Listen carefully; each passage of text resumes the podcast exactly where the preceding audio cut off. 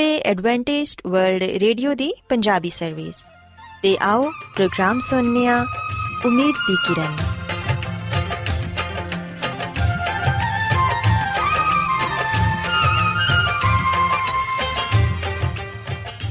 ਸਾਥਿਓ, ਮੈਂ ਤੁਹਾਡੀ ਮੇਜ਼ਬਾਨ ਫਰਾ ਸਲੀਮ, ਪ੍ਰੋਗਰਾਮ ਉਮੀਦ ਦੀ ਕਿਰਨ ਦੇ ਨਾਲ ਤੁਹਾਡੀ ਖidmat 'ਚ ਹਾਜ਼ਰ ਹਾਂ।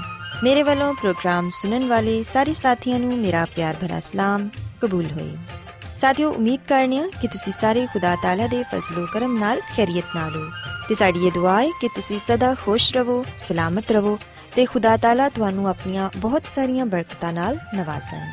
ਸਾਥਿਓ, ਇਸ ਤੋਂ ਪਹਿਲਾਂ ਕਿ ਅੱਜ ਦੇ ਪ੍ਰੋਗਰਾਮ ਨੂੰ ਸ਼ੁਰੂ ਕੀਤਾ ਜਾਏ, ਮੈਂ ਚਾਹਾਂਗੀ ਕਿ ਸਭ ਤੋਂ ਪਹਿਲੇ ਤੁਸੀਂ ਪ੍ਰੋਗਰਾਮ ਦੀ ਤਫਸੀਲ ਸੁਣ ਲਵੋ। ਤੇ ਅੱਜ ਦੇ ਪ੍ਰੋਗਰਾਮ ਦੀ ਤਫਸੀਲ ਕੁਝ ਇਸ ਤਰ੍ਹਾਂ ਹੈ ਕਿ ਪ੍ਰੋਗਰਾਮ ਦਾ ਆਗਾਜ਼ ਇੱਕ ਗੀਤ ਨਾਲ ਹੋਏਗਾ। ਤੇ ਗੀਤ ਦੇ ਬਾਅਦ ਸਿਹਤ ਦਾ ਪ੍ਰੋਗਰਾਮ ਤੰਦਰੁਸਤੀ ਹਜ਼ਾਰ ਨਿਮਤ ਤੁਹਾਡੀ ਖidmat 'ਚ ਪੇਸ਼ ਕੀਤਾ ਜਾਏਗਾ ਤੇ ਸਿਹਤ ਦੇ ਹਵਾਲੇ ਤੋਂ ਤੁਹਾਨੂੰ ਮਫੀਦ مشਵਰੇ ਦਿੱਤੇ ਜਾਣਗੇ, ਜਿਨ੍ਹਾਂ ਤੇ ਅਮਲ ਕਰਕੇ ਤੁਸੀਂ ਨਾ ਸਿਰਫ ਆਪਣੀ ਬਲਕਿ ਆਪਣੇ ਖਾਨਦਾਨ ਦੀ ਸਿਹਤ ਦਾ ਵੀ ਖਿਆਲ ਰੱਖ ਸਕਦੇ ਹੋ। ਤੇ ਸਾਥੀਓ, ਪ੍ਰੋਗਰਾਮ ਦੇ ਆਖਿਰ 'ਚ ਖੁਦਾ ਦੇ ਖਾਦਮ ਅਜ਼ਮਤ ਇਮਨੁਅਲ ਖੁਦਾਵੰਦ ਦੇ ਅਲਾਹੀ ਪਾਕਲਾਮ ਚੋਂ ਪੈਗਾਮ ਪੇਸ਼ ਕਰਨਗੇ। ਉਮੀਦ ਕਰਨੇ ਕਿ ਅੱਜ ਦੇ ਪੈਗਾਮ ਦੇ ਜ਼ਰੀਏ ਯਕੀਨਨ ਤੁਸੀਂ ਖੁਦਾਵੰਦ ਕੋਲੋਂ ਬਰਕਤ ਪਾਓਗੇ ਸੋ ਆਓ ਸਾਥੀਓ ਪ੍ਰੋਗਰਾਮ ਦਾ ਆਗਾਜ਼ ਇਸ ਰੂਹਾਨੀ ਗੀਤ ਨਾਲ ਕਰਨੇ ਆ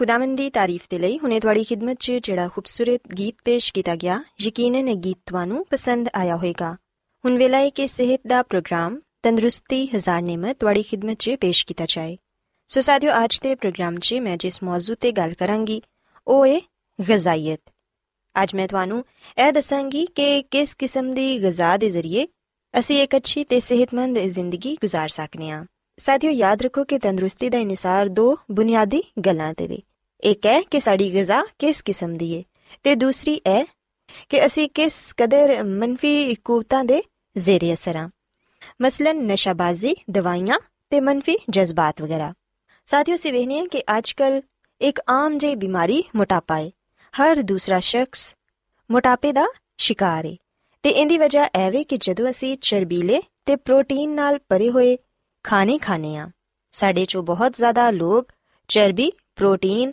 ਤੇ ਕਾਰਬੋਹਾਈਡਰੇਟਸ ਬਹੁਤ ਜ਼ਿਆਦਾ ਲੈਂਦੇ ਨੇ, ਜਦਕਿ ਵਿਟਾਮਿਨਸ, ਮਿਨਰਲਸ ਤੇ ਐਂਟੀਆਕਸਾਈਡਸ ਦੀ ਕਮੀ ਪਾਈ ਜਾਂਦੀ ਏ, ਜਿੰਦੀ ਵਜ੍ਹਾ ਨਾਲ ਬਹੁਤ ਸਾਰੇ ਲੋਕ ਅੱਛੀ ਸਿਹਤ ਦੀ ਬਜਾਏ ਮੋਟਾਪੇ ਦਾ ਸ਼ਿਕਾਰ ਹੋ ਰਹੇ ਨੇ। ਸਾਥੀਓ, ਅਸੀਂ ਵੇਖਨੀਆ ਕਿ ਸਾਡੇ ਬੱਚਿਆਂ 'ਚ ਵੀ ਮੋਟਾਪਾ ਬਹੁਤ ਜ਼ਿਆਦਾ ਪਾਇਆ ਜਾਂਦਾ ਏ। ਇੱਕ ਚੌਥਾਈ ਬੱਚੇ ਮੋਟਾਪੇ ਜਾਂ ਓਵਰ weight ਨੇ। ਉਹ ਬਹੁਤ ਜ਼ਿਆਦਾ ਕੋਲਾ ਮਸ਼ਰੂਬਾਤ ਦਾ ਇਸਤੇਮਾਲ ਕਰਦੇ ਨੇ। ਇਸ ਤੋਂ ਇਲਾਵਾ ਦੁੱਧ, ਮੱਖਣ ਮਾਇਓਨੀਜ਼ ਬ੍ਰੈਡ ਚੀਨੀ ਤੇ ਚੀਜ਼ ਦਾ ਇਸਤੇਮਾਲ ਕੀਤਾ ਜਾਂਦਾ ਹੈ ਖਾਸ ਤੌਰ ਤੇ ਜਦੋਂ ਉਹਨਾਂ ਦੇ ਨਾਲ ਕਿਸੇ ਕਿਸਮ ਦੀ ਕੋਈ ਵਰਜ਼ਿਸ਼ ਵੀ ਨਾ ਕੀਤੀ ਜਾਏ ਸਾਥੀਓ ਅਗਰ ਤੁਸੀਂ ਆਪਣੇ ਬਚਪਨ ਦਾ ਆਪਣੇ ਬੱਚਿਆਂ ਦੇ ਬਚਪਨ ਨਾਲ ਮੁਆਜ਼ਨਾ ਕਰੋ ਤੇ ਫਿਰ ਤੁਸੀਂ ਇਸ ਗੱਲ ਦਾ ਅੰਦਾਜ਼ਾ ਲਗਾਓ ਕਿ ਕੀ ਤੁਸੀਂ ਵੀ ਬਚਪਨ 'ਚ ਉਹਨਾਂ ਵਕਤ ਹੀ ਕੰਪਿਊਟਰ ਜਾਂ ਟੈਲੀਵਿਜ਼ਨ ਦੇ ਸਾਹਮਣੇ ਬੈਠ ਕੇ ਗੁਜ਼ਾਰਦੇ ਸੋ ਕੀ ਤੁਸੀਂ ਵੀ ਉਹ तमाम ਤਰ ਚੀਜ਼ਾਂ ਖਾਂਦੇ ਸੋ ਜਿਹੜੇ ਕਿ ਅੱਜ ਤੁਹਾਡੇ ਬੱਚੇ ਖਾ ਰਹੇ ਨੇ ਸਾਥੀਓ, ਅਸੀਂ ਵੇਖਿਆ ਕਿ ਅੱਜਕੱਲ ਬੱਚੇ ਖੇਲ ਕੂਦ 'ਚ ਦਿਲਚਸਪੀ ਘੱਟ ਲੈਂਦੇ ਨੇ। ਜਦਕਿ ਉਹ ਕੰਪਿਊਟਰ ਗੇਮਸ ਖੇਲਣਾ ਜ਼ਿਆਦਾ ਪਸੰਦ ਕਰਦੇ ਨੇ। 버ਗਰਸ ਫ੍ਰੈਂਚ ਫਰਾਈਜ਼ ਤੇ ਆਪਣੀ ਦਿਲਪਸੰਦ ਬਣੀ ਹੋਈ ਗਿਜ਼ਾ ਦਾ ਇਸਤੇਮਾਲ ਕਰਦੇ ਨੇ, ਜਿੰਦੀ ਵਜ੍ਹਾ ਨਾਲ ਉਹ ਮੋਟਾਪੇ ਦਾ ਸ਼ਿਕਾਰ ਹੋ ਜਾਂਦੇ ਨੇ। ਸਾਥੀਓ, ਐਸੇ 'ਚ ਵਾਲਿਦੈਨ ਨੂੰ ਇਹ ਚਾਹੀਦਾ ਹੈ ਕਿ ਉਹ ਆਪਣੇ ਬੱਚਿਆਂ ਦੀ ਰਹਿਨਮਾਈ ਕਰਨ ਤੇ ਉਹਨਾਂ ਨੂੰ ਮਤਵਾਜ਼ਨ ਗਿਜ਼ਾ ਦੇਣ, ਨਾ ਕਿ ਫੈਟਸ ਨਾਲ ਭਰਪੂਰ ਗਿਜ਼ਾ ਬੱਚਿਆਂ ਨੂੰ ਦੇਣ। ਕਿਉਂਕਿ ਸਾਥੀਓ, ਅਗਰ ਤੁਸੀਂ ਖੁਦ ਵੀ ਐਸੀ ਗਿਜ਼ਾ ਦਾ ਇਸਤੇਮਾਲ ਕਰਦੇ ਹੋ, ਜਿੰਦੇ 'ਚ ਬਹੁਤ ਜ਼ਿਆਦਾ ਫੈਟਸ ਤੇ ਪ੍ਰੋਟੀਨਸ ਹੋਣ, ਤੁਹਾਡੇ ਬੱਚੇ ਵੀ ਯਕੀਨਨ ਫਿਰ ਉਸੇ ਹੀ ਗਿਜ਼ਾ ਦਾ ਇਸਤੇਮਾਲ ਕਰਨਗੇ। ਸੋ ਜਿੰਦੀ ਵਜ੍ਹਾ ਨਾਲ ਤੁਸੀਂ ਤੇ ਤੁਹਾਡੇ ਬੱਚੇ ਦੋਨੋਂ ਹੀ ਮੋਟਾਪੇ ਦਾ ਸ਼ਿਕਾਰ ਹੋ ਸਕਦੇ ਹੋ। ਇਸ ਤੋਂ ਇਲਾਵਾ ਅਸੀਂ ਵੇਖਨੀਆ ਕਿ ਅੱਜਕੱਲ ਸਾਡੇ ਖਾਣਿਆਂ 'ਚ ਚੀਨੀ ਵੀ ਬਹੁਤ ਜ਼ਿਆਦਾ ਸ਼ਾਮਿਲ ਹੁੰਦੀ ਹੈ ਅਗਰ ਅਸੀਂ ਮਿੱਠੇ ਪਕਵਾਨ ਇੰਨੇ ਜ਼ਿਆਦਾ ਨਾ ਵੀ ਪਸੰਦ ਕਰੀਏ, ਫਿਰ ਵੀ ਅਸੀਂ ਦਿਨ ਭਰ 'ਚ ਨਾ ਜਾਣੇ ਮੁxtਲਿਫ ਚੀਜ਼ਾਂ ਦੇ ਜ਼ਰੀਏ ਬਹੁਤ ਜ਼ਿਆਦਾ ਚੀਨੀ ਦਾ ਇਸਤੇਮਾਲ ਕਰ ਲੈਨੇ ਆ ਮਿਸਾਲ ਦੇ ਤੌਰ ਤੇ ਜਦੋਂ ਅਸੀਂ ਕੋਲਾ ਮਸ਼ਰੂਬਾਤ ਪੀਨੇ ਆ ਮੁxtਲਿਫ ਜੂਸਾਂ ਦਾ ਇਸਤੇਮਾਲ ਕਰਨੇ ਆ ਤੇ ਉਹਨਾਂ 'ਚ ਬੇਸ਼ੁਮਾਰ ਚੀਨੀ ਹੁੰਦੀ ਏ। ਇਹਦੇ ਇਲਾਵਾ ਕੇਕ, ਪੇਸਟਰੀ, ਚਾਕਲੇਟ ਤੇ ਐਸੀਆਂ ਹੋਰ ਵੀ ਕਈ ਚੀਜ਼ਾਂ ਨੇ ਜਿਨ੍ਹਾਂ 'ਚ ਬਹੁਤ ਜ਼ਿਆਦਾ ਚੀਨੀ ਦਾ ਇਸਤੇਮਾਲ ਕੀਤਾ ਜਾਂਦਾ ਹੈ ਸੋ ਚੀਨੀ ਵੀ ਸਾਡੀ ਸਿਹਤ ਦੇ ਲਈ ਨੁਕਸਾਨ ਦੇਵੇ। ਸਾਨੂੰ ਇਹ ਕੋਸ਼ਿਸ਼ ਕਰਨੀ ਚਾਹੀਦੀ ਹੈ ਕਿ ਅਸੀਂ ਘੱਟ ਤੋਂ ਘੱਟ ਚੀਨੀ ਦਾ ਇਸਤੇਮਾਲ ਕਰੀਏ। ਕਿਉਂਕਿ ਇਹਦੇ ਜ਼ਿਆਦਾ ਇਸਤੇਮਾਲ ਨਾਲ ਵੀ ਅਸੀਂ ਮੋਟਾਪੇ ਤੇ ਸ਼ੂਗਰ ਦੀ ਬਿਮਾਰੀ ਦਾ ਸ਼ਿਕਾਰ ਹੋ ਸਕਨੇ ਹਾਂ ਸਾਥੀਓ, ਹੁਣ ਮੈਂ ਤੁਹਾਨੂੰ ਇਹ ਦੱਸਾਂਗੀ ਕਿ ਸਾਡੀ ਅਸਲ ਗਿਜ਼ਾ ਕੀ ਹੋਣੀ ਚਾਹੀਦੀ ਹੈ ਸਾਨੂੰ ਇਹ ਸੋਚਣ ਦੀ ਜ਼ਰੂਰਤ ਹੈ ਕਿ ਕਿਹੜੀ ਗਿਜ਼ਾ ਖਾਣਾ ਸਾਡੇ ਲਈ ਬਿਹਤਰੀਨ ਹੈ ਸਾਥੀਓ, ਸਾਡੇ ਚੋਂ ਕੁਝ ਲੋਕਾਂ ਦੀ ਪਰਵਰਿਸ਼ ਆਲੂਆਂ ਤੇ ਗੋਸ਼ਤ ਤੇ ਹੁੰਦੀ ਏ। ਉਹ ਮਾਇਸ਼ੀ ਤੌਰ ਤੇ ਸ਼ੁਕਰਗੁਜ਼ਾਰ ਹੁੰਦੇ ਨੇ ਕਿ ਕੁਝ ਨਾ ਕੁਝ ਤੇ ਉਹਨਾਂ ਨੂੰ ਖਾਣ ਨੂੰ ਮਿਲ ਰਿਹਾ ਹੈ ਪਰ ਸਾਥੀਓ, ਯਾਦ ਰੱਖੋ ਕਿ ਸਾਡੀ ਗਿਜ਼ਾ 'ਚ ਜ਼ਿਆਦਾ ਤੋਂ ਜ਼ਿਆਦਾ ਸਬਜ਼ੀਆਂ ਤੇ ਫਲਾਂ ਦਾ ਇਸਤੇਮਾਲ ਹੋਣਾ ਚਾਹੀਦਾ ਹੈ, ਕਿਉਂਕਿ ਇਹੋ ਹੀ ਸਿਹਤਮੰਦ ਜ਼ਿੰਦਗੀ ਦੀ ਜ਼ਮਾਨਤ ਨੇ। ਇੱਕ ਮਿਸਾਲੀ ਸਿਹਤ ਦੇ ਲਈ ਸਾਡੀ ਕੈਲਰੀਜ਼ ਦਾ 80% ਹਿੱਸਾ ਫਲਾਂ ਮੇਵਾਜਾਤ ਸਬਜ਼ੀਆਂ ਤੇ ਅਨਾਜ ਤੇ ਹੋਣਾ ਚਾਹੀਦਾ ਹੈ। ਤੇ ਸਾਥੀਓ, ਸਾਇੰਟਿਫਿਕ ਜ਼ਰਾਏ ਇਹ ਬਿਆਨ ਕਰਦੇ ਨੇ ਕਿ ਅਗਰ ਸਬਜ਼ੀਆਂ ਨੂੰ ਕੱਚਾ ਜਾਂ ਅੱਧਾ ਪਕਾ ਕੇ ਖਾਇਆ ਜਾਏ, ਤੇ ਉਹਦੇ ਨਾਲ ਕੈਂਸਰ ਹੋਣ ਦਾ ਖਤਰਾ 50% ਤੱਕ ਘਟ ਹੋ ਜਾਂਦਾ ਹੈ। ਆਪਣੀ ਗਿਜ਼ਾ 'ਚ ਇਸ ਤਰ੍ਹਾਂ ਦੇ ਖਾਣਿਆਂ ਨੂੰ ਸ਼ਾਮਿਲ ਕਰਕੇ ਤੁਸੀਂ ਯਕੀਨਨ ਬਹੁਤ ਸਾਰੀਆਂ ਬਿਮਾਰੀਆਂ ਤੋਂ ਮਹਿਫੂਜ਼ ਰਹਿ ਸਕਦੇ ਹੋ। ਅਸੀਂ ਵੇਖਿਆ ਕਿ ਬਹੁਤ ਸਾਰੀਆਂ ਸਬਜ਼ੀਆਂ ਐਸੀਆਂ ਨੇ ਜਿਨ੍ਹਾਂ ਨੂੰ ਕੱਚਾ ਵੀ ਖਾਇਆ ਜਾ ਸਕਦਾ ਹੈ। ਮਸਲਨ ਬੰਦ ਗੋਭੀ, ਫੁੱਲ ਗੋਭੀ, ਗਾਜਰ, ਮੂਲੀ, ਸ਼ਲਜਮ, ਖੀਰਾ, ਟਮਾਟਰ ਤੇ ਐਸੀਆਂ ਹੋਰ ਵੀ ਕਈ ਸਬਜ਼ੀਆਂ ਨੇ ਜਿਨ੍ਹਾਂ ਨੂੰ ਅਸੀਂ ਉਹਨਾਂ ਦੀ ਅਸਲੀ ਹਾਲਤ 'ਚ ਹੀ ਖਾ ਸਕਨੇ ਆ ਕੱਚੇ ਸਲਾਦ ਦੀਆਂ ਸਬਜ਼ੀਆਂ ਨੂੰ ਦਿਨ 'ਚ ਅਗਰ ਤੁਸੀਂ ਤਿੰਨ ਵਾਰੀ ਇਸਤੇਮਾਲ ਕਰਦੇ ਹੋ ਤੇ ਤੁਹਾਡੇ ਬਦਨ 'ਚ ਯਕੀਨਨ ਬੇहद ਕੁਵਤ ਆ ਜਾਂਦੀ ਏ। ਤੇ ਤੁਸੀਂ ਬਹੁਤ ਸਾਰੀਆਂ ਬਿਮਾਰੀਆਂ ਤੋਂ ਵੀ ਮਹਿਫੂਜ਼ ਰਹਿ ਸਕਦੇ ਹੋ। ਸੋ ਸਾਥੀਓ, ਮੈਂ ਉਮੀਦ ਕਰਨੀ ਆ ਕਿ ਤੁਹਾਨੂੰ ਅੱਜ ਦਾ ਪ੍ਰੋਗਰਾਮ ਪਸੰਦ ਆਇਆ ਹੋਵੇਗਾ। ਮੇਰੀ ਇਹ ਦੁਆ ਹੈ ਕਿ ਖੁਦਾਵੰਦ ਖੁਦਾ ਤੁਹਾਡੇ ਨਾਲ ਹੋਣ ਤੇ ਤੁਹਾਨੂੰ ਆਪਣੀਆਂ ਬਹੁਤ ਸਾਰੀਆਂ ਬਰਕਤਾਂ ਨਾਲ ਨਵਾਜ਼ੇ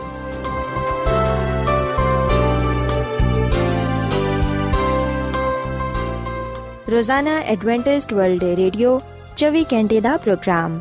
ਜਨੂਬੀ ਏਸ਼ੀਆ ਦੇ ਲਈ ਪੰਜਾਬੀ ਉਰਦੂ ਅੰਗਰੇਜ਼ੀ ਸਿੰਧੀ ਤੇ ਦੂਜੀਆਂ ਬਹੁਤ ਸਾਰੀਆਂ ਜ਼ੁਬਾਨਾਂ ਵਿੱਚ ਨਸ਼ਰ ਕਰਦਾ ਹੈ ਸਿਹਤ ਮਤਵਾਜ਼ਨ ਖੁਰਾਕ تعلیم ਖਾਨਦਾਨੀ ਜ਼ਿੰਦਗੀ ਤੇ ਬਾਈਬਲ ਮੁਕੱਦਸ ਨੂੰ ਸਮਝਣ ਦੇ ਲਈ ਐਡਵੈਂਟਿਸਟ ਵਰਲਡ ਰੇਡੀਓ ਜ਼ਰੂਰ ਸੁਨੋ सामाइन बाइबल मुकदस की तालीमात को मज़ीद सीखने के लिए या अगर आपका कोई सवाल हो तो आप हमसे व्हाट्सएप के ज़रिए इस नंबर पर रबता कर सकते हैं। हमारा व्हाट्सएप नंबर है सिफर सिफर नौ दो तीन एक सिफर एक सात छ सात नौ छ दो। नंबर एक बार फिर नोट कर लें, zero zero nine two three one zero one seven six seven 962 Adventist World Radio ਵੱਲੋਂ ਪ੍ਰੋਗਰਾਮ ਉਮੀਦ ਦੀ ਕਿਰਨ ਨਿਸ਼ਰ ਕੀਤਾ ਜਾ ਰਿਹਾ ਹੈ ਹੁਣ ਵੇਲੇ ਕਿ ਅਸੀਂ ਖੁਦਾ ਦੇ ਪਾਕ ਕਲਾਮ ਚੋਂ ਪੈਗਾਮ ਸੁਣੀਏ ਤੇ ਅੱਜ ਤੁਹਾਡੇ ਲਈ ਪੈਗਾਮ ਖੁਦਾ ਦੇ ਖਾਦਮ ਅਜ਼ਮਤ ਇਮਨੁਅਲ ਪੇਸ਼ ਕਰਨਗੇ ਤੇ ਆਓ ਆਪਣੇ ਦਿਲਾਂ ਨੂੰ ਤਿਆਰ ਕਰੀਏ ਤੇ ਖੁਦਾ ਦੇ ਕਲਾਮ ਨੂੰ ਸੁਣੀਏ ਖੁਦਾਵੰਦੀ ਇਸ ਮਸੀਹ ਦੇ ਨਾਮ ਵਿੱਚ ਸਾਰੇ ਸਾਥੀਆਂ ਨੂੰ ਸਲਾਮ। ਸਾਥਿਓ ਹੁਣ ਵੇਲੇ ਕਿ ਅਸੀਂ ਖੁਦਾਵੰਦ ਦੇ ਕਲਾਮ ਨੂੰ ਸੁਣੀਏ। ਖੁਦਾ ਦਾ ਕਲਾਮ ਯਾਨੀ ਕਿ ਬਾਈਬਲ ਮੁਕੱਦਸ ਸਾਡੇ ਸਾਹਮਣੇ ਸਚਾਈ ਦਾ ਪੈਗਾਮ ਪੇਸ਼ ਕਰਦੀ ਹੈ। ਤੇ ਯਾਦ ਰੱਖਿਆ ਜੇ ਕਿ ਬਾਈਬਲ ਮੁਕੱਦਸ ਯਾਨੀ ਕਿ ਕਿਤਾਬੇ ਮੁਕੱਦਸ ਖੁਦਾ ਦੇ ਮੂੰਹ ਤੋਂ ਨਿਕਲਿਆ ਹੋਇਆ ਕਲਾਮ ਹੈ।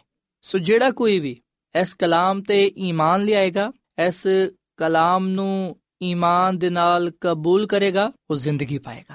ਸੋ ਆਓ ਸਾਥੀਓ ਅਸੀਂ ਕਲਾਮੇ ਮੁਕੱਦਸ ਚੋਂ ਇੱਕ ਅਹਿਮ ਸਚਾਈ ਨੂੰ ਜਾਣੀਏ ਜਿਹਦਾ ਤਾਲੁਕ ਸਾਡੇ ਈਮਾਨ ਨਾਲ ਹੈ ਅੱਜ ਅਸੀਂ ਬਾਈਬਲ ਮੁਕੱਦਸ ਚੋਂ ਯਾਨੀ ਕਿ ਕਿਤਾਬੇ ਮੁਕੱਦਸ ਚੋਂ ਇਸ ਗੱਲ ਨੂੰ ਜਾਣਾਂਗੇ ਕਿ ਕਿਸ ਤਰ੍ਹਾਂ ਖੁਦਾ ਆਪਣਾ ਮੁਕਾਸ਼ਫਾ ਇਨਸਾਨ ਤੇ ਜ਼ਾਹਿਰ ਕਰਦਾ ਹੈ ਤੇ ਜਿਹੜਾ ਮੁਕਾਸ਼ਫਾ ਖੁਦਾ ਇਨਸਾਨ ਤੇ ਜ਼ਾਹਿਰ ਕਰਦਾ ਹੈ ਉਹ ਮੁਕਾਸ਼ਫਾ ਖੁਦਾ ਦੇ ਬਾਰੇ ਵਿੱਚ ਤਾਂ ਕਿ ਅਸੀਂ ਖੁਦਾ ਨੂੰ ਜਾਣੀਏ, ਉਹਨੂੰ ਪਹਿਚਾਨੀਏ, ਉਹਦੀਆਂ ਰਾਹਾਂ ਤੇ ਚੱਲੀਏ। ਮਸੀਹ ਵਿੱਚ ਮੇਰੇ ਸਾਥੀਓ, ਕਿ ਕਦੀ ਤੁਸੀਂ ਇਸ ਗੱਲ ਨੂੰ ਵੇਖਿਆ ਹੈ ਕਿ ਤੁਸੀਂ ਕਦੀ ਇਸ ਗੱਲ ਨੂੰ ਜਾਣਨ ਦੀ ਕੋਸ਼ਿਸ਼ ਕੀਤੀ ਹੈ ਕਿ ਇਹ ਜ਼ਮੀਨ ਕਿਵੇਂ ਬਣੀ? ਇਸ ਕਾਇਨਾਤ ਦਾ ਖਾਲਕ ਤੇ ਮਾਲਿਕ ਕੌਣ ਹੈ ਬੱਦਲ ਕਿਵੇਂ ਆਸਮਾਨ ਤੋਂ ਪਾਣੀ ਬਰਸਾਉਂਦੇ ਨੇ? ਦੂਸਰੇ ਲਫ਼ਜ਼ਾਂ ਵਿੱਚ ਇਹ ਕਿ ਕਿਵੇਂ ਆਸਮਾਨ ਤੋਂ ਮੀਂਹ ਪੈਂਦਾ ਹੈ। ਔਰ ਫਿਰ ਇਹ ਕਿ ਜਿਹੜੇ ਖੂਬਸੂਰਤ ਮੌਸਮ ਨੇ ਇਹ ਇਨਸਾਨੀ ਜ਼ਿੰਦਗੀ ਦੇ ਲਈ ਕਿਉਂ ਜ਼ਰੂਰੀ ਨੇ? ਮੇਰੇ ਸਾਥੀਓ, ਕਦੀ ਤੁਸੀਂ ਇਨਸਾਨੀ ਬਦਨ ਤੇ ਗੁਰੂ ਖੋਸ ਕੀਤਾ ਹੈ? ਇਹ ਸਾਡਾ ਬਦਨ, ਸਾਡਾ ਜਿਸਮ ਖੁਦਾ ਦੀ ਤਖਲੀਕ ਹੈ ਤੇ ਜਿਹੜੇ ਸਾਇੰਸਦਾਨ ਨੇ, ਉਹ ਅਜੇ ਵੀ ਇਨਸਾਨੀ ਬਦਨ ਨੂੰ ਸਮਝਣ ਦੀ ਕੋਸ਼ਿਸ਼ ਕਰਦੇ ਪਏ ਨੇ। ਸਾਇੰਸਦਾਨ ਇਹ ਗੱਲ ਕਹਿੰਦੇ ਨੇ ਕਿ ਜਿਹੜੇ ਪੇਟ ਦੇ, ਯਾਨੀ ਕਿ ਢਿੱਡ ਦੇ ਖੁਲੀਏ ਨੇ, ਉਹ 2 ਤੋਂ 9 ਦਿਨਾਂ ਵਿੱਚ ਬਣਦੇ ਨੇ। ਫਿਰ ਜ਼ਾਇਕੇ ਦੇ ਖੁਲੀਏ ਯਾਨੀ ਕਿ ਜ਼ੁਬਾਨ ਨਾਲ ਜਿਹੜੀ ਸ਼ੈ ਅਸੀਂ ਚੱਖਨੇ ਆ, ਉਹ ਖੁਲੀਏ 10 ਦਿਨਾਂ ਵਿੱਚ ਬਣਦੇ ਨੇ। ਜਿਲਦ ਦੇ ਖੁਲੀਏ 10 ਤੋਂ 30 ਦਿਨਾਂ ਵਿੱਚ, ਸਫੇਦ ਖੂਨ ਦੇ ਖੁਲੀਏ 2 ਤੋਂ 5 ਦਿਨਾਂ ਵਿੱਚ ਬਣਦੇ ਨੇ। ਲਾਲ ਖੂਨ ਦੇ ਖੁਲੀਏ 4 ਮਾਹ ਵਿੱਚ ਤੇ ਚਰਬੀ ਦੇ ਖੁਲੀਏ 8 ਸਾਲਾਂ ਵਿੱਚ। ਸੋ ਇਹਨਾਂ ਗੱਲਾਂ ਨੂੰ ਬਿਆਨ ਕਰਨ ਦਾ ਮਕਸਦ ਇਹ ਵੇ ਕਿ ਜਿਹੜੇ ਸਾਇੰਸਦਾਨ ਨੇ, ਉਹ ਅਜੇ ਵੀ ਮੁਕੰਮਲ ਤੌਰ ਨਾਲ, ਪੂਰੇ ਤੌਰ ਨਾਲ ਇਨਸਾਨੀ ਬਦਨ ਨੂੰ ਸਮਝ ਨਹੀਂ ਪਾਏ। ਇਸ ਤੋਂ ਇਲਾਵਾ ਅਸੀਂ ਵਿਖਨੇ ਆ ਕਿ ਦੁਨੀਆ ਕਾਇਨਾਤ ਨੂੰ ਸਮਝਣ ਦੀ ਕੋਸ਼ਿਸ਼ ਕਰਦੀ ਪਈ ਹੈ। ਤੇ ਮੇਰੇ ਸਾਥੀਓ ਇਹਨਾਂ ਸਾਲਾਂ ਵਿੱਚ ਇੱਕ ਬੇਦਾਰੀ ਦੀ ਹਵਾ ਚੱਲੀ ਏ ਤੇ ਫਿਤਰਤ ਇਸ ਤੋਂ ਕਿਧਰੇ ਜ਼ਿਆਦਾ ਕਮਜ਼ੋਰ ਹੈ ਜਿੰਨਾ ਕਿ ਅਸੀਂ ਕਦੀ ਸਮਝਦੇ ਸਾਂ। ਖੁਦਾ ਨੇ ਤੇ ਇਸ ਦੁਨੀਆ ਨੂੰ, ਇਸ ਕਾਇਨਾਤ ਨੂੰ ਖੂਬਸੂਰਤ ਬਣਾਇਆ, ਪਰ ਇਨਸਾਨਾਂ ਨੇ ਇਹਨੂੰ ਖਰਾਬ ਕਰਨ ਵਿੱਚ ਕੋਈ ਕਸਰ ਨਹੀਂ ਛੱਡੀ। ਇੱਕ ਅੰਦਾਜ਼ੇ ਦੇ ਮੁਤਾਬਿਕ ਹਰ ਸਾਲ ਸਮੁੰਦਰ ਵਿੱਚ ਪਲਾਸਟਿਕ ਦਾ ਗੰਦ 9 ਮਿਲੀਅਨ ਟਨ ਇਜ਼ਾਫਾ ਹੋਇਆ ਹੈ ਤੇ ਹਰ ਮਿੰਟ ਵਿੱਚ ਕਚਰੇ ਦੇ ਇੱਕ ਭਰੇ ਹੋਏ ਟਰੱਕ ਨੂੰ ਸੁੱਟਣ ਦੇ ਬਰਾਬਰ ਹੈ। ਮਸੀਹ ਵਿੱਚ ਮੇਰੇ ਸਾਥੀਓ, ਅਸੀਂ ਉਸ ਤਬਾਹਕੁਨ ਰਸਤੇ ਦੇ ਲਈ ਕੀ ਕਰ ਸਕਦੇ ਹਾਂ, ਜਿਹਦੇ ਵਿੱਚ ਅਸੀਂ ਖੁਦ ਨੂੰ ਪਾਣੇ ਆ ਕਿਸ ਉਮੀਦ ਨਾਲ ਅਸੀਂ ਆਪਣੀ ਦੁਨੀਆ ਨੂੰ ਫਨਾ ਹੋਣ ਤੋਂ ਬਚਾ ਸਕਦੇ ਹਾਂ। ਕੁਝ ਲੋਕ ਮਰੀਖ ਵਰਗੇ ਦੂਜੇ ਸਿਆਰਿਆਂ ਤੇ ਜਾਨ ਨੂੰ ਸੰਜੀਦਗੀ ਦੇ ਨਾਲ ਵੇਖਦੇ ਨੇ ਤੇ ਸਾਇੰਸਦਾਨ ਦੀ ਵਾਧੀ ਹੋਈ ਤਦਾਦ, ਇੱਕ ਖੂਬਸੂਰਤ ਜ਼ਿੰਦਗੀ ਦੀ ਇਬਤਦਾ ਦੇ ਮੁਤਲਕ ਡਾਰਵਨ ਦੇ ਨਜ਼ਰੀਏ ਨੂੰ ਵੇਖਦੀ ਪਈ ਹੈ। ਕਿਉਂਕਿ ਮੇਰੇ ਸਾਥੀਓ, ਡਾਰਵਨ ਨਜ਼ਰੀਆ ਇਹ ਵੇ ਕਿ ਇਨਸਾਨ ਜਾਨਵਰ ਤੋਂ ਬਣਿਆ ਹੈ। ਜਾਨਵਰ ਤੋਂ ਇਨਸਾਨ ਵਜੂਦ ਵਿੱਚ ਆਇਆ। ਜਦਕਿ ਮੇਰੇ ਸਾਥੀਓ, ਮੇਰੇ ਅਜ਼ੀਜ਼ੋ, ਖੁਦਾ ਦਾ ਕਲਾਮ ਸਾਨੂੰ ਦੱਸਦਾ ਹੈ ਕਿ ਇਨਸਾਨ ਖੁਦਾ ਦੀ ਤਖਲੀਕ ਹੈ। ਖੁਦਾ ਨੇ ਖੂਬਸੂਰਤ ਤਰੀਕੇ ਨਾਲ ਇਨਸਾਨ ਨੂੰ ਤਰਤੀਬ ਦਿੱਤਾ ਹੈ। ਤੇ ਇੱਕ ਖੂਬਸੂਰਤ ਡਿਜ਼ਾਈਨ ਇੱਕ ਜ਼ਹੀਨ ਡਿਜ਼ਾਈਨਰ ਹੀ ਬਣਾ ਸਕਦਾ ਹੈ। ਸੋ ਇਸ ਲਈ ਮੇਰੇ ਸਾਥੀਓ, ਖੁਦਾ ਨੇ ਖੂਬਸੂਰਤ ਕਾਇਨਾਤ ਖਲਕ ਕੀਤੀ ਹੈ ਖੂਬਸੂਰਤ ਦੁਨੀਆ ਬਣਾਈ ਹੈ ਪਰ ਇਸ ਦੁਨੀਆ ਨੂੰ ਖਰਾਬ ਕਰਨ ਵਾਲਾ ਇਨਸਾਨ ਖੁਦ ਹੈ ਉਹ ਖੁਦ ਇਹਦਾ ਜ਼ਿੰਮੇਦਾਰ ਹੈ ਅਗਰ ਅਸੀਂ ਦੂਜੀ ਮਖਲੂਕ ਤੇ ਗਰੋਖੋਸ ਕਰੀਏ, ਜਿਵੇਂ ਕਿ ਪਰਿੰਦੇ ਨੇ, ਤੇ ਤੁਸੀਂ ਵੇਖੋਗੇ ਕਿ ਉਹ ਵੀ ਖੁਦਾ ਦੇ ਜਲਾਲ ਨੂੰ ਜ਼ਾਹਿਰ ਕਰਦੀ ਹੈ ਉਹਨੂੰ ਸਮਝਣ ਲਈ ਵੀ ਬੜਾ ਵਕਤ ਚਾਹੀਦਾ ਤੇ ਕਿਹਾ ਜਾਂਦਾ ਹੈ ਕਿ 40 ਮੀਲ ਫੀ ਘੰਟੇ ਦੀ ਰਫ਼ਤਾਰ ਨਾਲ ਪਰਿੰਦਿਆਂ ਦਾ ਇੱਕ ਝੁੰਡ ਇੱਕ ਹੀ ਵੇਲੇ ਵਿੱਚ ਆਪਣੇ ਪਰਾਂ ਨੂੰ ਬਦਲ ਸਕਦਾ ਹੈ। ਸੋ ਮੇਰੇ ਸਾਥੀਓ, ਫਿਤਰਤ ਇੱਕ ਖੂਬਸੂਰਤ ਫੁੱਲ ਦੇ ਵਾਂਗੂ ਹੈ, ਜਿਹੜਾ ਕਿ ਨਾ ਸਿਰਫ ਖੂਬਸੂਰਤ ਹੈ, ਬਲਕਿ ਉਹਦੇ ਵਿੱਚ ਇੱਕ ਫਿਤਰਤੀ, ਕੁਦਰਤੀ ਖੁਸ਼ਬੂ ਵੀ ਪਾਈ ਜਾਂਦੀ ਹੈ। ਅਕਸਰ ਸਾਇੰਸਦਾਨ ਜਦੋਂ ਫੁੱਲਾਂ ਤੇ ਵੀ ਤਹਿਕੀਕ ਕਰਦੇ ਨੇ, ਤੇ ਉਹ ਵੀ ਹੈਰਾਨ ਹੋ ਜਾਂਦੇ ਨੇ, ਉਹਨਾਂ ਦੀ ਖੂਬਸੂਰਤੀ ਨੂੰ ਵੇਖ ਕੇ, ਉਹਨਾਂ ਦੀ ਬਨਾਵਟ ਨੂੰ ਵੇਖ ਕੇ, ਤੇ ਇਨਸਾਨੀ ਬਦਨ ਤੇ ਸਮਝਣਾ ਬੜੇ ਮੁਸ਼ਕਲ ਹੈ। ਕਿਵੇਂ ਖੁਦਾ ਨੇ ਇਹਨੂੰ ਡਿਜ਼ਾਈਨ ਦਿੱਤਾ ਹੈ, ਤਰਤੀਬ ਦਿੱਤਾ ਹੈ। ਸੋ ਜਦੋਂ ਅਸੀਂ ਇਨਸਾਨੀ ਬਦਨ ਨੂੰ ਇਨਸਾਨੀ ਬਦਨ ਵਿੱਚ ਪਾਏ, ਇਨਸਾਨੀ ਬਦਨ ਵਿੱਚ ਪਾਈ ਜਾਣ ਵਾਲੀ ਸ਼ੈਵਾਂ ਨੂੰ ਵੇਖਨੇ ਆ ਤੇ ਉਸ ਵੇਲੇ ਸਾਡੇ ਜ਼ਿਹਨ ਵਿੱਚ ਇਹੀ ਸਵਾਲ ਆਂਦਾ ਹੈ ਕਿ ਇਹਨੂੰ ਤਰਤੀਬ ਦੇਣ ਵਾਲਾ ਕੌਣ ਹੈ? ਅਜ਼ੀਮ ਡਿਜ਼ਾਈਨਰ ਕੌਣ ਹੈ? ਤੇ ਉਹ ਹੁਣ ਕੀ ਕਰਨ ਦੀ ਹੈ? ਤਾਂ ਉਹਦੇ ਕੋਲ ਸਾਡੇ ਲਈ ਮੁਸਤਕਬਲ ਦੇ ਲਈ ਕੋਈ ਮਨਸੂਬਾ ਹੈ ਵੇ? ਮਸੀਹ ਵਿੱਚ ਮੇਰੇ ਸਾਥੀਓ, ਬਾਈਬਲ ਮੁਕੱਦਸ ਸਾਨੂੰ ਸਾਡੇ ਸਵਾਲਾਂ ਦਾ ਜਵਾਬ ਦਿੰਦੀ ਹੈ। ਅਸੀਂ ਵਿਖਨੇ ਕਿ ਬਾਈਬਲ ਮੁਕੱਦਸ ਵਿੱਚ 66 ਕਿਤਾਬਾਂ ਪਾਇਆ ਜਾਂਦੀਆਂ ਨੇ। ਬਾਈਬਲ ਮੁਕੱਦਸ 66 ਅਲੱਗ-ਅਲੱਗ ਕਿਤਾਬਾਂ ਦਾ ਮਜਮੂਆ ਹੈ, ਜਿਹੜਾ ਕਿ 1500 ਬਰਸ ਦੇ ਅਰਸੇ ਵਿੱਚ 40 ਤੋਂ ਜ਼ਿਆਦਾ ਮੁxtਲਿਫ ਮੁਸੰਨਫੀਨ ਨੇ ਲਿਖਿਆ। ਤੇ ਪਤਰਸ ਦਾ ਦੂਜਾ ਖਤ ਇਹਦੇ ਪਹਿਲੇ ਬਾਬ ਦੀ 21 ਆਇਤ ਵਿੱਚ ਲਿਖਿਆ ਹੈ, ਕਿਉਂ ਜੋ ਕੋਈ ਨਬੂਵਤ ਬੰਦਿਆਂ ਦੀ ਮਰਜ਼ੀ ਨਾਲ ਨਹੀਂ ਹੋਈ, ਸਗੋਂ ਬੰਦੇ ਪਾਕ ਰੂਹ ਦੀ ਜੁੰਬਸ਼ ਨਾਲ ਖੁਦਾ ਵੱਲੋਂ ਬੋਲਦੇ ਸਨ। ਫਿਰ ਅਸੀਂ ਪਲੂਸ ਰਸੂਲ ਦਾ ਦੂਜਾ ਖਤ ਤਮੋਥੀਅਸ ਦੇ ਨਾਮ ਇਹਦੇ 3 ਬਾਬ ਦੀ 16ਵੀਂ ਆਇਤ ਵਿੱਚ ਇਹ ਗੱਲ ਪੜ੍ਹਨੇ ਆ ਕਿ ਹਰ ਇੱਕ ਕਿਤਾਬ ਜਿਹੜੀ ਖੁਦਾ ਦੇ ਇਲਹਾਮ ਤੋਂ ਹੈ ਉਹ تعلیم ਤੇ ਇਲਜ਼ਾਮ ਤੇ ਇਸਲਾਹ ਤੇ ਰਾਸਤਬਾਜ਼ੀ ਦੀ تعلیم ਵਾਸਤੇ ਫਾਇਦਾਮੰਦ ਵੀ ਹੈ ਸੋ ਮੇਰੇ ਸਾਥੀਓ ਬਾਈਬਲ ਮੁਕੱਦਸ ਯਾਨੀ ਕਿ ਖੁਦਾ ਦਾ ਕਲਾਮ ਖੁਦਾ ਵੱਲੋਂ ਹੈ ਖੁਦਾ ਦੇ ਮੂੰਹ ਦੀਆਂ ਗੱਲਾਂ ਨੇ ਤੇ ਇਹ ਕਲਾਮ ਸਾਨੂੰ تعلیم ਦਿੰਦਾ ਹੈ ਇਹ ਕਲਾਮ ਸਾਡੀ ਇਸਲਾਹ ਕਰਦਾ ਹੈ ਇਹ ਕਲਾਮ ਸਾਨੂੰ ਰਾਸਤਬਾਜ਼ੀ ਦੀ ਰਾਹ ਦੱਸਦਾ ਹੈ ਇਹ ਕਲਾਮ ਸਾਡੇ ਵਾਸਤੇ ਬੜਾ ਫਾਇਦੇਮੰਦ ਹੈ ਬਾਬਰਕਤ ਹੈ ਸੋ ਇਸ ਲਈ ਯਾਦ ਰੱਖੋ ਕਿ ਫਿਤਰਤ ਦੀ ਹਰ ਸ਼ੈ ਖਾਲਿਕ ਦੇ ਖਿਆਲਾਤ ਤੇ ਅਹਿਸਾਸਾਤ ਦਾ ਕੁਝ ਨਾ ਕੁਝ ਇਲਮ ਜ਼ਰੂਰ ਸਾਨੂੰ ਦਿੰਦੀ ਹੈ। ਹੋ ਸਕਦਾ ਹੈ ਤੁਹਾਡੇ ਜ਼ਿਹਨ ਵਿੱਚ ਇਹ ਸਵਾਲ ਹੋਵੇ ਕਿ ਫਿਰ ਇਸ ਦੁਨੀਆਂ ਵਿੱਚ ਤਬਾਹੀ, ਬਰਬਾਦੀ, ਪਰੇਸ਼ਾਨੀਆਂ, ਮੁਸੀਬਤਾਂ, ਬਿਮਾਰੀਆਂ, ਤਕਲੀਫਾਂ ਕਿੱਥੋਂ ਆ ਗਿਆ ਇਸ ਦੁਨੀਆਂ ਵਿੱਚ ਕਾਲ ਕਿਉਂ ਪੈਂਦੇ ਨੇ? ਜ਼ਲਜ਼ਲੇ ਕਿਉਂ ਆਉਂਦੇ ਨੇ? ਵਬਾਵਾਂ ਕਿਉਂ ਆਉਂਦੀਆਂ ਨੇ? ਮਸੀਹ ਵਿੱਚ ਮੇਰੇ ਸਾਥੀਓ, ਇਹ ਸਾਰੀਆਂ ਸ਼ੈਵਾਂ ਖੁਦਾ ਵੱਲੋਂ ਨਹੀਂ ਨੇ। ਬਲਕਿ ਅਸੀਂ ਵਿਖਨੇ ਕਿ ਬਾਈਬਲ ਮੁਕੱਦਸ ਨਾ ਸਿਰਫ ਸਾਨੂੰ ਖਾਲਿਕ ਦੇ ਬਾਰੇ ਦੱਸਦੀ ਹੈ ਯਾਨੀ ਕਿ ਖੁਦਾ ਦੇ ਬਾਰੇ, ਬਲਕਿ ਬਾਈਬਲ ਵਿੱਚ ਇੱਕ ਹੋਰ ਵਜੂਦ ਨੂੰ ਜ਼ਾਹਿਰ ਕੀਤਾ ਗਿਆ ਹੈ ਜਿਹੜਾ ਕਿ ਸਾਡੇ ਖਾਲਕ ਦੇ ਖਿਲਾਫ ਕੰਮ ਕਰਦਾ ਹੈ ਤੇ ਹਰ ਤਰ੍ਹਾਂ ਦੀ ਉਲਝਣ ਪੈਦਾ ਕਰਦਾ ਹੈ ਖੁਦਾ ਤੇ ਫਿਤਰਤ ਦੇ ਜ਼ਰੀਏ ਨਾਲ ਆਪਣੀ ਮੁਹੱਬਤ ਨੂੰ ਜ਼ਾਹਿਰ ਕਰਦਾ ਹੈ ਪਰ ਇੱਕ ਹੋਰ ਜਿਹੜੀ ਤਾਕਤ ਖੁਦਾ ਦੇ ਖਿਲਾਫ ਹੈ ਉਹ ਗੜਬੜੀ ਪੈਦਾ ਕਰਦੀ ਹੈ ਤੇ ਇਹਦੇ ਬਾਰੇ ਬਾਈਬਲ ਮੁਕੱਦਸ ਵਿੱਚ ਇਹ ਗੱਲ ਬਿਆਨ ਕੀਤੀ ਗਈ ਹੈ ਕਿ ਉਹ ਸ਼ੈਤਾਨ ਹੈ ਸ਼ੈਤਾਨ ਫਿਤਰਤ ਦੀ ਕਾਮਿਲ ਮਖਲੂਕਾਤ ਚੋਂ ਇੱਕ ਹੈ ਤੇ ਜਿਵੇਂ ਕਿ ਅਸੀਂ ਜਾਣਦੇ ਹਾਂ ਕਿ ਸ਼ੈਤਾਨ ਨੇ ਸੱਪ ਨੂੰ ਇਸਤੇਮਾਲ ਕੀਤਾ ਤਾਂ ਕਿ ਉਹ ਖੁਦਾ ਦੇ ਬਾਰੇ ਆਪਣੇ ਝੂਠੇ ਇਲਜ਼ਾਮਾਂ ਨੂੰ ਸੱਚ ਸਾਬਤ ਕਰ ਸਕੇ। ਪਰ ਸਾਥੀਓ, ਬਾਈਬਲ ਮੁਕੱਦਸ ਇਸ ਗੱਲ ਨੂੰ ਬਿਆਨ ਕਰਦੀ ਏ ਕਿ ਖੁਦਾ ਇਨਸਾਨ ਦੀ ਨਜਾਤ ਦਾ ਬੰਦੋਬਸਤ ਕਰਦਾ ਹੈ। ਤੇ ਜਿਹੜੀਆਂ ਕੁਰਬਾਨੀਆਂ ਬਾਈਬਲ ਮੁਕੱਦਸ ਦੇ ਪੁਰਾਣੇ ਅਹਿਦਨਾਮੇ ਵਿੱਚ ਦਿੱਤੀਆਂ ਜਾਂਦੀਆਂ ਸਨ ਉਹ ਮਸੀਹ ਯਸੂ ਵੱਲ ਇਸ਼ਾਰਾ ਕਰਦੀਆਂ ਸਨ ਖੁਦਾ ਮਾਸੂਮ ਜਾਨਵਰਾਂ ਦੀ ਕੁਰਬਾਨੀ ਦੇ ਜ਼ਰੀਏ ਨਾਲ ਮਸੀਹ ਦੀ ਮੁਸਤਕਬਲ ਦੀ ਕੁਰਬਾਨੀ ਨੂੰ ਬਿਆਨ ਕਰਦਾ ਹੈ ਜਦਕਿ ਅਸੀਂ ਵਿਖਨੇ ਕਿ ਜਿਹੜਾ ਸ਼ੈਤਾਨ ਹੈ ਉਹ ਜਾਲੀ ਰਸੂਮਾਤ ਦੇ ਜ਼ਰੀਏ ਨਾਲ ਝੂਠੀ ਕੁਰਬਾਨੀਆਂ ਨੂੰ ਮੁਤਾਰਿਫ ਕਰਵਾਉਂਦਾ ਹੈ ਮਸੀਹ ਵਿੱਚ ਮੇਰੇ ਸਾਥੀਓ ਜਦੋਂ ਅਸੀਂ ਬਾਈਬਲ ਮੁਕੱਦਸ ਦੇ ਪੁਰਾਣੇ ਅਹਿਦਨਾਮੇ ਨੂੰ ਪੜ੍ਹਨੇ ਆ ਤੇ ਸਾਨੂੰ ਪਤਾ ਚੱਲਦਾ ਹੈ ਕਿ ਖੁਦਾ ਕੁਰਬਾਨੀ ਦੇ ਹਕੀਕੀ ਨਿਜ਼ਾਮ ਨੂੰ ਵਾਜ਼ਿਹ ਕਰਦਾ ਹੈ ਕੋਹੇ ਸਿਨਾ ਤੇ اخلاقی ਕਾਨੂੰਨ ਨੂੰ ਬਿਆਨ ਕਰਦਾ ਹੈ, ਉਹਨੂੰ ਆਪਣੀ ਉਂਗਲੀ ਨਾਲ ਪੱਥਰ ਦੀ ਤਖਤੀਆਂ ਤੇ ਲਿਖਦਾ ਹੈ ਤੇ ਨਜਾਤ ਦੇ ਮਨਸੂਬੇ ਨੂੰ ਮਜ਼ੀਦ ਵਾਜ਼ੇ ਕਰਨ ਦੇ ਲਈ ਇਸرائیਲੀ ਲੋਕਾਂ ਨੂੰ ਇੱਕ ਮੁਕੱਦਸ ਮਕਾਮ ਬਣਾਉਣ ਦੀ ਹਦਾਇਤ ਕਰਦਾ ਹੈ। ਜਦਕਿ ਦੂਜੀ ਤਰਫ ਅਸੀਂ ਵਿਖਨੇ ਕਿ ਜਿਹੜਾ ਸ਼ੈਤਾਨ ਹੈ, ਉਹ ਇਸرائیਲੀਆਂ ਨੂੰ ਖੁਦਾ ਦੇ ਖਿਲਾਫ ਕੰਮ ਕਰਨ ਦੇ ਲਈ ਮਾਇਲ ਕਰਦਾ ਹੈ, ਯਾਨੀ ਕਿ ਬੇਵਫਾਈ ਕਰਨ ਦੇ ਲਈ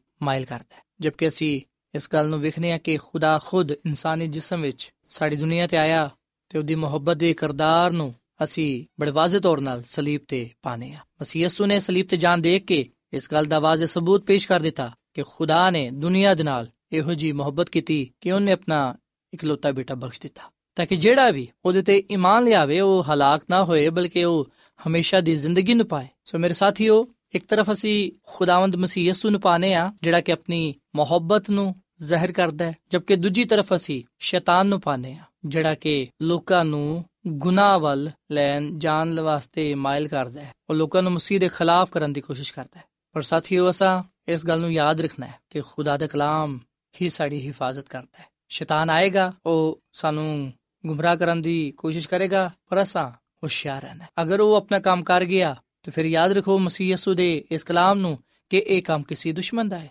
ਸੋ ਜਿਹੜਾ ਸਾਨੂੰ ਗੁੰਮਰਾਹ ਕਰਦਾ ਹੈ, ਉਹ ਸਾਡਾ ਦੁਸ਼ਮਣ ਹੈ ਤੇ ਦੁਸ਼ਮਣ ਸਾਡਾ ਸ਼ੈਤਾਨ ਹੈ। ਸੋ ਸਾਨੂੰ ਚਾਹੀਦਾ ਹੈ ਕਿ ਅਸੀਂ ਇਸ ਗੱਲ ਨੂੰ ਜਾਣੀਏ ਕਿ ਖੁਦਾ ਨੇ ਦੁਨੀਆ ਨੂੰ ਕਿਵੇਂ ਬਣਾਇਆ ਤੇ ਉਹਨੇ ਸਾਡੇ ਵਾਸਤੇ ਕੀ ਕੁਝ ਸੋਚਿਆ ਹੋਇਆ ਹੈ। ਯਸਾਇਆ ਨਬੀ ਦੀ ਕਿਤਾਬ ਦੇ 46ਵੇਂ ਬਾਬ ਦੀ 9ਵੀਂ ਤੇ 10ਵੀਂ ਅਧ ਵਿੱਚ ਲਿਖਿਆ ਹੈ, ਪਹਿਲੀਆਂ ਗੱਲਾਂ ਨੂੰ ਜਿਹੜੀਆਂ ਕਦੀਮ ਤੋਂ ਨੇ, ਯਾਦ ਕਰੋ, ਮੈਂ ਖੁਦਾ ਵਾਂ ਤੇ ਕੋਈ ਹੋਰ ਦੂਜਾ ਨਹੀਂ। ਮੈਂ ਹੀ ਖੁਦਾ ਵਾਂ ਤੇ ਕੋਈ ਹੋਰ ਜਿਹੜਾ ਇਬਤਦਾ ਤੋਂ ਹੀ ਆਖਰ ਦੀ ਖਬਰ ਦਿੰਦਾ ਹੈ ਔਰ ਕੋਈ ਨਹੀਂ ਸੋ ਮੇਰੇ ਸਾਥੀਓ ਬਾਈਬਲ ਮੁਕੱਦਸ ਖੁਦਾ ਦਾ ਮੁਕਾਸ਼ਫਾ ਹੈ ਜਿਹੜਾ ਕਿ ਇਨਸਾਨ ਤੇ ਜ਼ਾਹਿਰ ਹੋਇਆ ਹੈ ਤੇ ਅਸੀਂ ਵਿਖਨੇ ਆ ਕਿ 800 ਆਇਤ ਬਾਈਬਲ ਮੁਕੱਦਸ ਵਿੱਚ ਕੁਝ ਇਸ ਤਰ੍ਹਾਂ ਦੀਆਂ ਨੇ ਜਿਹੜੀਆਂ ਕਿ ਪੇਸ਼ਨਗੋਈ ਦੇ ਮੁਤਲਕ ਨੇ ਤੇ 90% ਗੱਲਾਂ ਪੂਰੀਆਂ ਹੋ ਚੁੱਕੀਆਂ ਨੇ ਜਦਕਿ 10% ਐਸੀਆਂ ਗੱਲਾਂ ਨੇ ਜਿਹੜੀਆਂ ਕਿ ਬਹੁਤ ਜਲਦ ਪੂਰੀ ਹੋਣ ਵਾਲੀਆਂ ਨੇ ਸੋ ਇਹਦਾ ਮਤਲਬ ਇਹ ਹੋਇਆ ਕਿ ਪੂਰੀ ਦੁਨੀਆ ਇਥੋਂ ਤੱਕ ਕਿ ਮੁਸਤਕਬਲ ਵੀ ਖੁਦਾ ਦੇ ਹੱਥਾਂ ਵਿੱਚ ਹੈ। ਇਸ ਲਈ ਸਾਨੂੰ ਪਰੇਸ਼ਾਨ ਹੋਣ ਦੀ ਲੋੜ ਨਹੀਂ ਹੈ, ਕਿਉਂਕਿ ਖੁਦਾਵੰਦ ਸਾਡਾ ਖੁਦਾ ਸਾਨੂੰ ਬਚਾਉਣ ਦੀ ਕੁਦਰਤ ਰੱਖਦਾ ਹੈ। ਮਸੀਹ ਵਿੱਚ ਮੇਰੇ ਸਾਥੀਓ, ਬਾਈਬਲ ਮੁਕੱਦਸ ਅੱਜ ਵੀ ਆਪਣੀ ਅਸਲੀ ਹਾਲਤ ਵਿੱਚ ਮੌਜੂਦ ਹੈ। ਇੱਕ ਇਸ ਤਰ੍ਹਾਂ ਦਾ ਵੀ ਦੌਰ ਆਇਆ ਸੀ ਕਿ ਬਾਈਬਲ ਮੁਕੱਦਸ ਨੂੰ ਖਤਮ ਕਰਨ ਦੀ ਕੋਸ਼ਿਸ਼ ਕੀਤੀ ਗਈ ਤਾਂ ਕਿ ਕੋਈ ਵੀ ਇਹਨੂੰ ਪੜ੍ਹ ਨਾ ਸਕੇ। ਤੇ ਦੱਸਿਆ ਜਾਂਦਾ ਹੈ ਕਿ ਸਨ 1948 ਵਿੱਚ ਬੈਰੇ ਕੁਲਜ਼ਮ ਦੇ ਕੋਲ ਇੱਕ ਤੁਮਾਰ ਮਿਲਿਆ, ਜਿਹੜਾ ਕਿ ਪੁਰਾਣੇ ਅਹਿਦਨਾਮੇ ਦਾ ਹਿੱਸਾ ਸੀ। ਸੋ ਮੇਰੇ ਸਾਥੀਓ, ਖੁਦਾ ਆਪਣੇ ਕਲਾਮ ਨੂੰ ਮਹਿਫੂਜ਼ ਰੱਖਣਾ ਤੇ ਪੂਰਾ ਕਰਨਾ ਜਾਣਦਾ ਹੈ। ਸੋ ਇਸ ਲਈ ਯਾਦ ਰੱਖਿਆ ਜੇ ਕਿ ਅਸਾਂ ਅੱਜ ਇਸ ਗੱਲ ਨੂੰ ਆਪਣੇ ਜ਼ਿਹਨ ਨਸ਼ੀਨ ਕਰ ਲੈਣਾ ਹੈ ਕਿ ਖੁਦਾਵੰਦ ਸਾਡਾ ਖੁਦਾ, ਸਾਡਾ ਖਾਲਿਕ ਹੈ ਤੇ ਨਾ ਸਿਰਫ ਉਹ ਸਾਡਾ ਖਾਲਿਕ ਹੈ ਬਲਕਿ ਉਹ ਸਾਨੂੰ ਸੰਭਾਲਦਾ ਵੀ ਹੈ ਯਹੋਨਾ ਦੀ ਅੰਜੀਲ ਦੇ 6ਵੇਂ ਬਾਬ ਦੀ 35 ਐਤ ਵਿੱਚ ਇਹ ਲਿਖਿਆ ਹੋਇਆ ਹੈ ਕਿ ਯਿਸੂ ਉਹਨਾਂ ਨੂੰ ਆਖਿਆ, ਜ਼ਿੰਦਗੀ ਦੀ ਰੋਟੀ ਮੈਂ ਹਾਂ, ਜਿਹੜਾ ਮੇਰੇ ਕੋਲ ਆਂਦਾ ਏ ਜਿਹੜਾ ਮੇਰੇ ਕੋਲ ਹੁੰਦਾ ਏ, ਭੁੱਖਾ ਨਾ ਹੋਏਗਾ।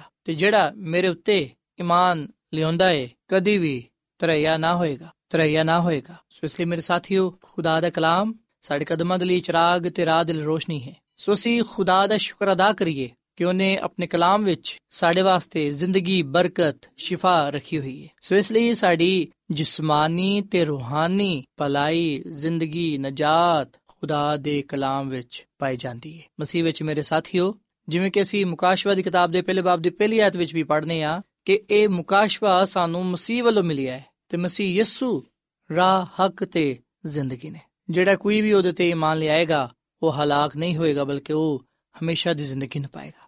ਤੇ ਮੁਕਾਸ਼ਵਾ ਦੀ ਕਿਤਾਬ ਦੇ ਪਹਿਲੇ ਬਾਬ ਦੀ ਤੀਜੀ ਆਇਤ ਵਿੱਚ ਲਿਖਿਆ ਹੋਇਆ ਹੈ, ਇਸ ਨਬੂਵਤ ਦੀ ਕਿਤਾਬ ਦਾ ਪੜਨ ਵਾਲਾ ਤੇ ਉਹਦੇ ਸੁਣਨ ਵਾਲੇ, ਤਾਂ ਜੋ ਕੁਝ ਉਹਦੇ ਵਿੱਚ ਲਿਖਿਆ ਹੋਇਆ ਹੈ, ਉਹਦੇ ਤੇ ਅਮਲ ਕਰਨ ਵਾਲੇ ਮੁਬਾਰਕ ਨੇ, ਕਿਉਂ ਜੋ ਵੇਲਾ ਨੇੜੇ ਵੇ। ਸਮਸੀ ਵਿੱਚ ਮੇਰੇ ਸਾਥੀਓ, ਦੁਨੀਆ ਤੇ ਦੁਨੀਆ ਵਿੱਚ ਜੋ ਕੁਝ ਵੀ ਹੈ ਵੇ, ਸਾਨੂੰ ਇਸ ਤੋਂ ਕੋਈ ਖੁਸ਼ੀ ਨਹੀਂ। ਇਹਦੇ ਵਿੱਚ ਕੋਈ ਨਜਾਤ ਨਹੀਂ, ਕੋਈ ਜ਼ਿੰਦਗੀ ਨਹੀਂ, ਕੋਈ ਭਲਾਈ ਨਹੀਂ, ਬਲਕਿ ਸਿਰਫ ਤੇ ਸਿਰਫ ਮਸੀਹ ਖੁਦਾ ਦੇ ਕੋਲ ਸਾਡੇ ਵਾਸਤੇ ਨਜਾਤ ਭਲਾਈ ਜ਼ਿੰਦਗੀ ਹੈ। ਇਹ ਦੁਨੀਆ ਜਿਹੜੀ ਕਿ ਹੁਣ ਆਪਣੀ ਅਸਲੀ ਹਾਲਤ ਵਿੱਚ ਨਹੀਂ ਰਹੀ ਗੁਨਾਹ ਦੀ ਵਜ੍ਹਾ ਤੋਂ ਬਰਬਾਦ ਤਬਾਹ ਹੋ ਗਈ ਏ ਨਾਪਾਕ ਹੋ ਗਈ ਏ ਉਹ ਵਿਲਾਨ ਵਾਲਾ ਹੈ ਕਿ ਮਸੀਹ ਯਸੂ ਦੀ ਦੂਜੀ ਆਮਦ ਹੋਏਗੀ ਤੇ ਉਹ ਆਪਣੇ ਲੋਕਾਂ ਨੂੰ ਆਪਣੇ ਨਾਲ ਆਸਮਾਨ ਤੇ ਲੈ ਜਾਵੇਗਾ ਮਸੀਹ ਯਸੂ ਰਾਸਤਬਾਜ਼ਾਂ ਨੂੰ ਲੈ ਜਾਣ ਵਾਸਤੇ ਆਂਦੇ ਹੈ ਤੇ ਅਗਰ ਅਸੀਂ ਉਹਦੇ ਨਾਲ ਆਸਮਾਨ ਤੇ ਜਾਣਾ ਚਾਹਨੇ ਆ ਤੇ ਫਿਰ ਆਓ ਅਸੀਂ ਆਪਣੇ ਆਪ ਨੂੰ ਮਸੀਹ ਦੇ ਹਵਾਲੇ ਕਰੀਏ ਆਪਣੇ ਆਪ ਨੂੰ ਮਸੀਹ ਦੇ سپرد ਕਰੀਏ ਸੱਚਾ ਮਸੀਹ ਹਕੀਕੀ ਮਸੀਹੀ ਉਹ ਵੇ ਜਿਹੜਾ ਮੁਕੰਮਲ ਤੌਰ ਨਾਲ ਆਪਣੇ ਆਪ ਨੂੰ ਮਸੀਹ ਦੇ ਹਵਾਲੇ ਕਰ ਦਿੰਦਾ ਹੈ ਆਓ ਅਸੀਂ ਹੁਣ ਹੀ ਤੋਬਾ ਕਰੀਏ ਮਸੀਹ ਯਸੂ ਤੇ ਈਮਾਨ ਲੈ ਕੇ ਆਈਏ ਤੇ ਬਪਤਿਸਮਾ ਲਈਏ ਤਾਂ ਕਿ ਨਜਾਤ ਪਾਈਏ ਸੋ ਮਸੀਹ ਵਿੱਚ ਮੇਰੇ ਸਾਥੀਓ ਖੁਦਾ ਦਾ ਮੁਕਾਸ਼ਫਾ ਖੁਦਾ ਦਾ ਕਲਾਮ ਮੇਰੇ ਲਈ ਤੇ ਤੁਹਾਡੇ ਲਈ ਇਹ ਵੇ ਕਿ ਅਸੀਂ ਮਸੀਹ ਯਸੂ ਨੂੰ ਆਪਣਾ ਆਪ ਦੇ ਦਈਏ ਆਪਣੇ ਆਪ ਨੂੰ ਮਸੀਹ ਯਸੂ ਦੇ سپرد ਕਰਦੀ ਕਿਉਂਕਿ ਯਸੂ ਮਸੀਹ ਸਾਨੂੰ ਬਚਾਉਣ ਦੀ ਕੁਦਰਤ ਰੱਖਦਾ ਹੈ ਜਿਹੜਾ ਕੋਈ ਵੀ ਉਹਦੇ ਤੇ ਈਮਾਨ ਲਿਆਏਗਾ ਉਹ ਹਲਾਕ ਨਹੀਂ ਹੋਏਗਾ ਬਲਕਿ ਉਹ ਹਮੇਸ਼ਾ ਦੀ ਜ਼ਿੰਦਗੀ ਨੂੰ ਪਾਏਗਾ। ਸੋ ਖੁਦਾਵੰ ਸਾਨੂੰ ਇਸ ਕਲਾਮ ਤੇ ਅਮਲ ਕਰਨ ਦੀ ਤੇ ਖੁਦਾ ਹਮੇਸ਼ਾ ਸਾਨੂੰ ਆਪਣੇ ਨਾਲ ਵਫਾਦਾਰ ਰਹਿਣ ਦੀ ਤੌਫੀਕ ਤਾ ਫਰਮਾਏ। ਆਮੀਨ। ਸਾਥਿਓ ਐਡਵੈਂਟਿਸਟ ਵਰਲਡ ਰੇਡੀਓ ਵੱਲੋਂ ਪ੍ਰੋਗਰਾਮ ਉਮੀਦ ਦੀ ਕਿਰਨ ਨਸ਼ਰ ਕੀਤਾ ਜਾ ਰਿਹਾ ਸੀ।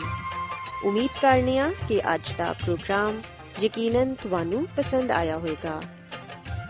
ਸਾਥਿਓ ਬਾਈਬਲ ਮੁਕੱਦਸ ਦੀ ਸੱਚਾਈਆਂ ਨੂੰ ਮਜ਼ੀਦ ਸਿੱਖਣ ਦੇ ਲਈ ਤੁਸੀਂ ਸਾਡੇ ਨਾਲ WhatsApp ਦੇ ਜ਼ਰੀਏ ਵੀ rabta ਕਰ ਸਕਦੇ ਹੋ। ਸਾਡਾ WhatsApp ਨੰਬਰ ਹੈ 0092 310 1767 ਨੰਬਰ ਇੱਕ ਵਾਰੀ ਫੇਰ ਲਿਖ ਲਵੋ